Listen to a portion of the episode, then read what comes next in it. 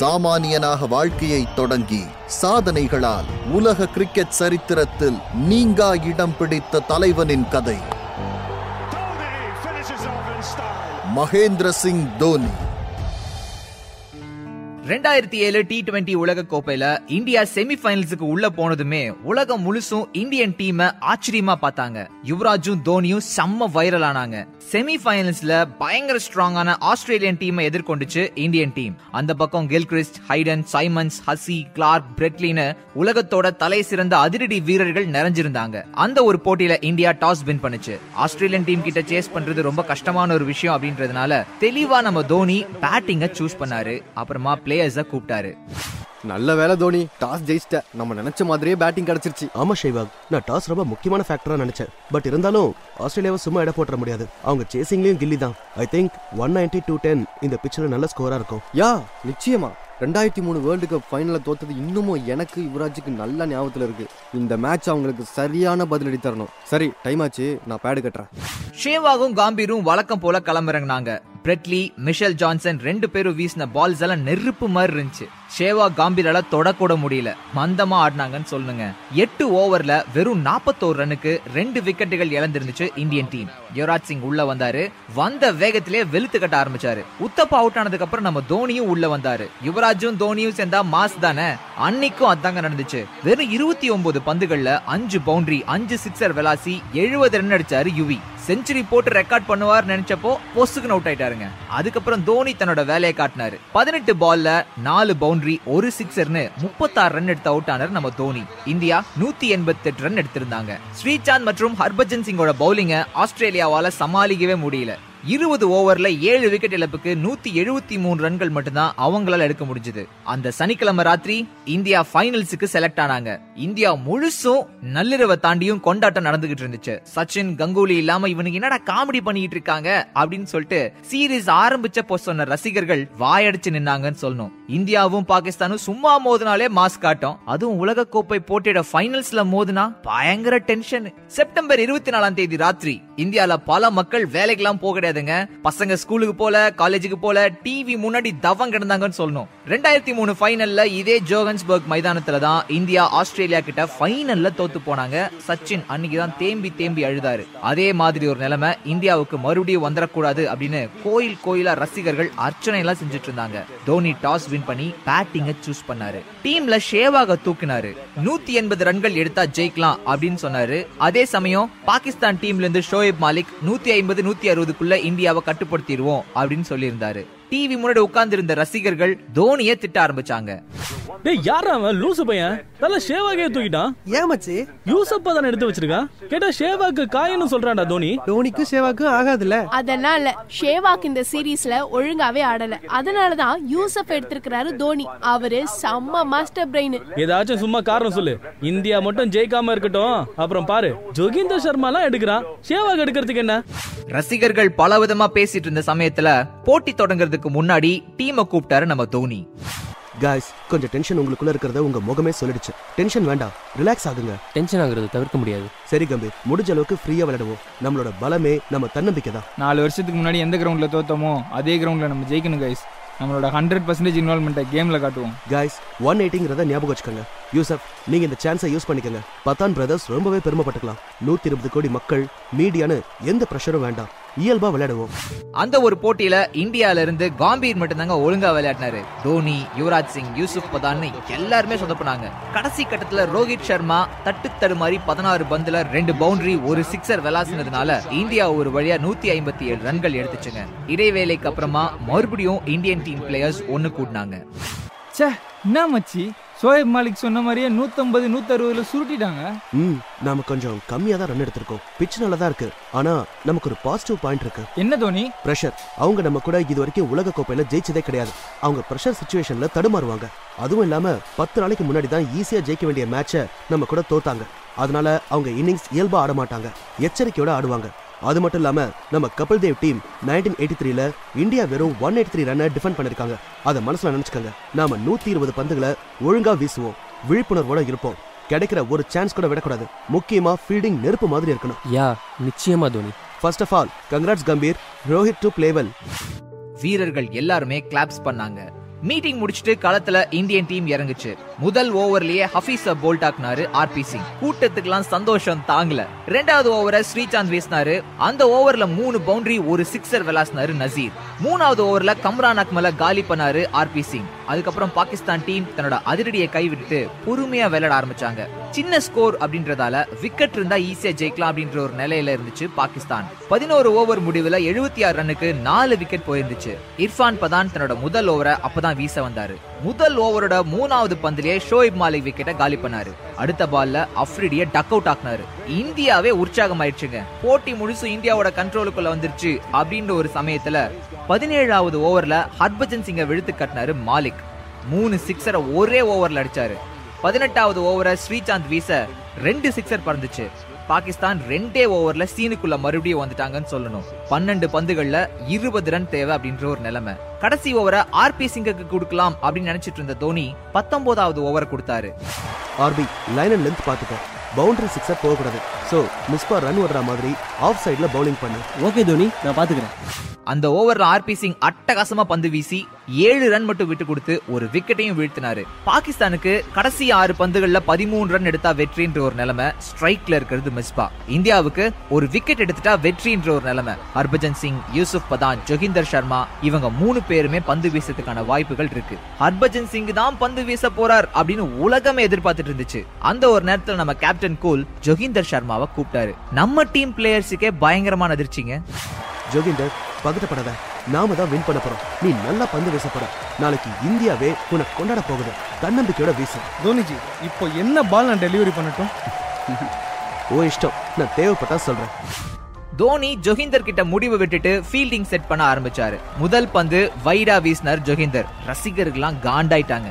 அடுத்த பந்து பீட்டன். அதுக்கு அடுத்த பந்த அலேகா சிக்ஸருக்கு தூக்குனார் மிஸ்பா. சோ ரெண்டு பால்ல ஏழு ரன் போச்சு. மீதி நாலு பந்துகள்ல ஆறு ரன் எடுத்தா ஜெயிக்கக்கூடிய ஒரு நிலைமை பாகிஸ்தானுக்கு.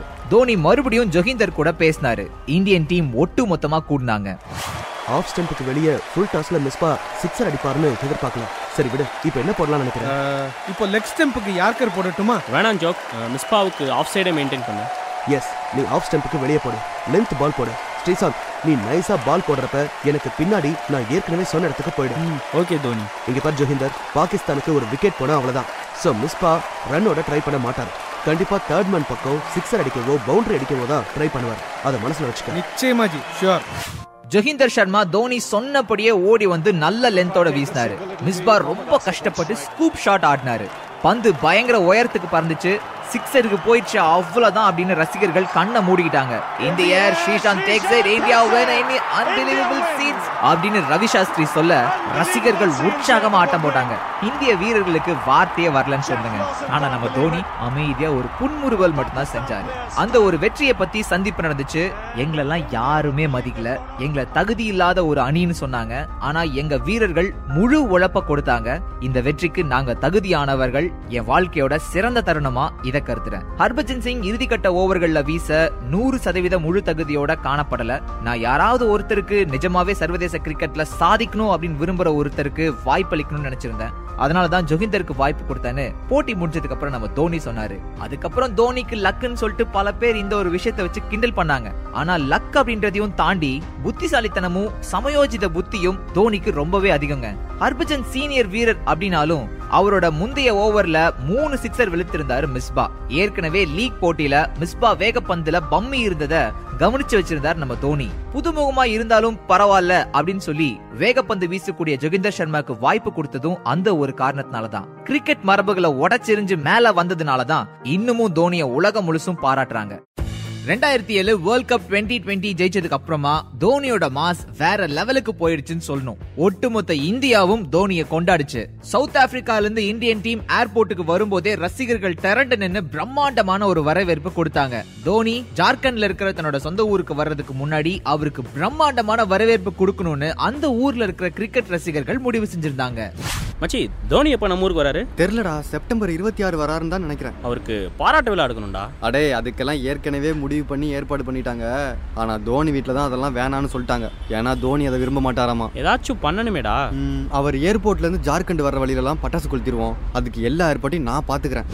ஜார்க்கண்ட்ல தோனிய தலையில வச்சு கொண்டாடினாங்க சார். அம்மா? கலக்கிட்ட மகி அம்மா செம்மையா பசிக்குது. எனக்கு எட்டு பரத்தா செஞ்சு வைங்க. நாளைக்கு Australia series team selection meeting இருக்கு. ரொம்ப பிஸிடா நீ சரி சரி. சட்டுன்னு குளிச்சிட்டு வா.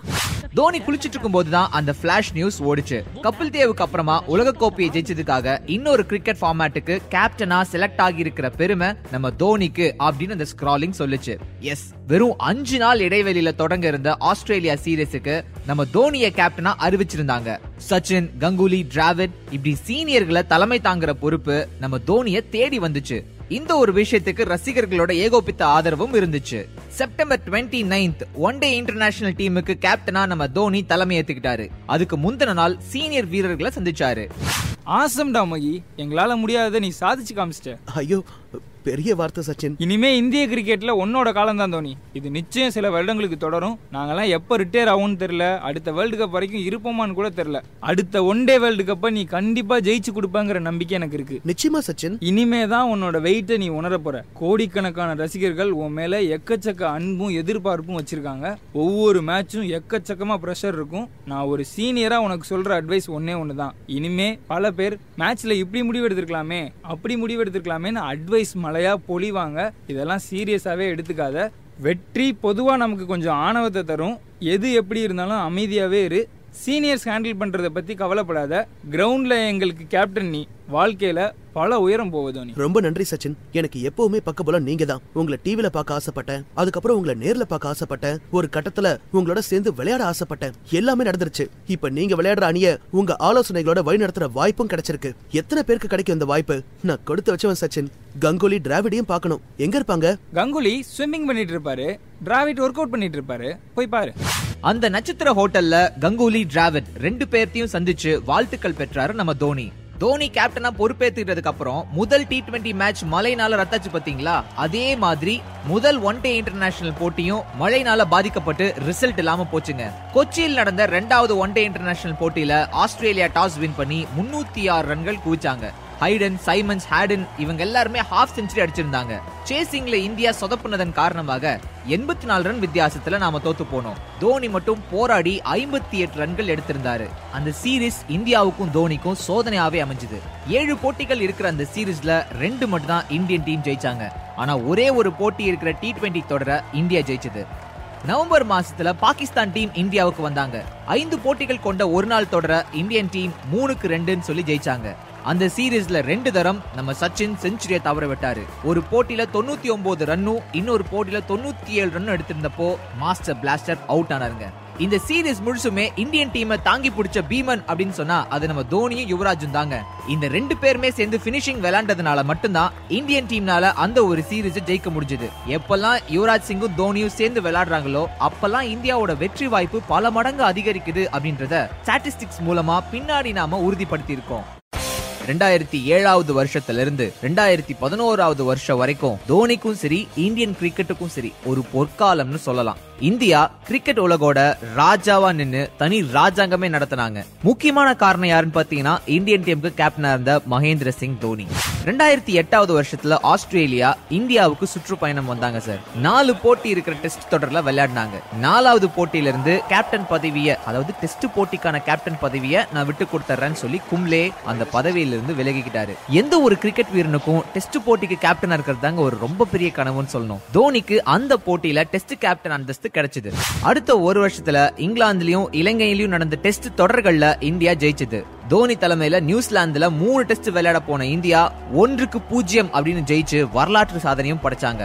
இதுக்கப்புறம் தான் இந்தியன் டீமுக்கு ஐசிசி டெஸ்ட் தரவரிசையில நம்பர் ஒன் பொசிஷன் கிடைச்சது. அந்த ஒரு விஷயம் வரலாற்றுலயும் பதிஞ்சது. தோனி தலைமையில தான் இந்தியன் டீம் இதுவரைக்கும் அதிகமான டெஸ்ட் போட்டிகளை ஜெயிச்சிருக்காங்க. நூறுக்கும் அதிகமான ஒரு தின போட்டிகளையும் ஜெயிச்சிருக்காங்க. ஆஸ்திரேலியாவில் நடந்த ஒரு தின தொடர் இங்கிலாந்துல நடந்த ஒரு தின தொடர் இலங்கையில் நடந்த ஒரு தின தொடர் வெஸ்ட் இண்டீஸ்ல நடந்த ஒரு தின தொடர் ஜிம்பாபேல நடந்த ஒரு தின தொடர்னு கிரிக்கெட் விளையாடுற முக்கியமான நாடுகள் எல்லாத்துலயுமே ஒரு தொடரை வென்று சாதனை படைச்சாரு தோனி. அதே போல எல்லா நாட்டிலையும் ஏதாவது ஒரு தொடரை ஜெயிச்ச ஒரு கேப்டன் அப்படின்ற பெருமைக்கும் தோனி தான் சொந்தக்காரர். தோனி செஞ்ச சாதனைகளை இனி கிரிக்கெட் உலகில் எந்த ஒரு கேப்டனும் முறியடிக்கிறதுன்றது ரொம்ப ரொம்ப கஷ்டமான விஷயம். ICC one day international world cup ICC T twenty world cup ICC champions trophy Asia cup Asia cup T twenty சீரீஸ்னு அஞ்சு ரொம்ப முக்கியமான கோப்பைகளை ஜெயிச்ச பெருமைக்கும் தோனி மட்டும்தாங்க சொந்தக்காரர். இந்த அஞ்சுலையுமே இந்தியன் டீம் சார்பில் பங்கெடுத்துக்கிட்ட ஒரு வீரர் அப்படின்ற பெருமைக்கும் நம்ம தோனி மட்டும்தான் சொந்தக்காரர். இந்திய அணிக்காக மட்டும் இல்ல தான் விளையாடுற கிளப்பான சென்னை அணிக்காகவும் தோனி தன்னுடைய கேப்டன் பணியை மிக திறம்பட செஞ்சுட்டே வந்திருக்கிறாரு. இரண்டாயிரத்தி எட்டுல ஆரம்பிச்சு இரண்டாயிரத்தி இருபத்தி ஒன்று வரைக்கும் பதினோரு முறை தொடர்ல பங்கேற்ற சென்னை அணி ஒன்பது முறை இறுதிப் போட்டிக்கு தகுதி பெற்றிருக்குங்கிறது சாதாரண சாதனை இல்லை.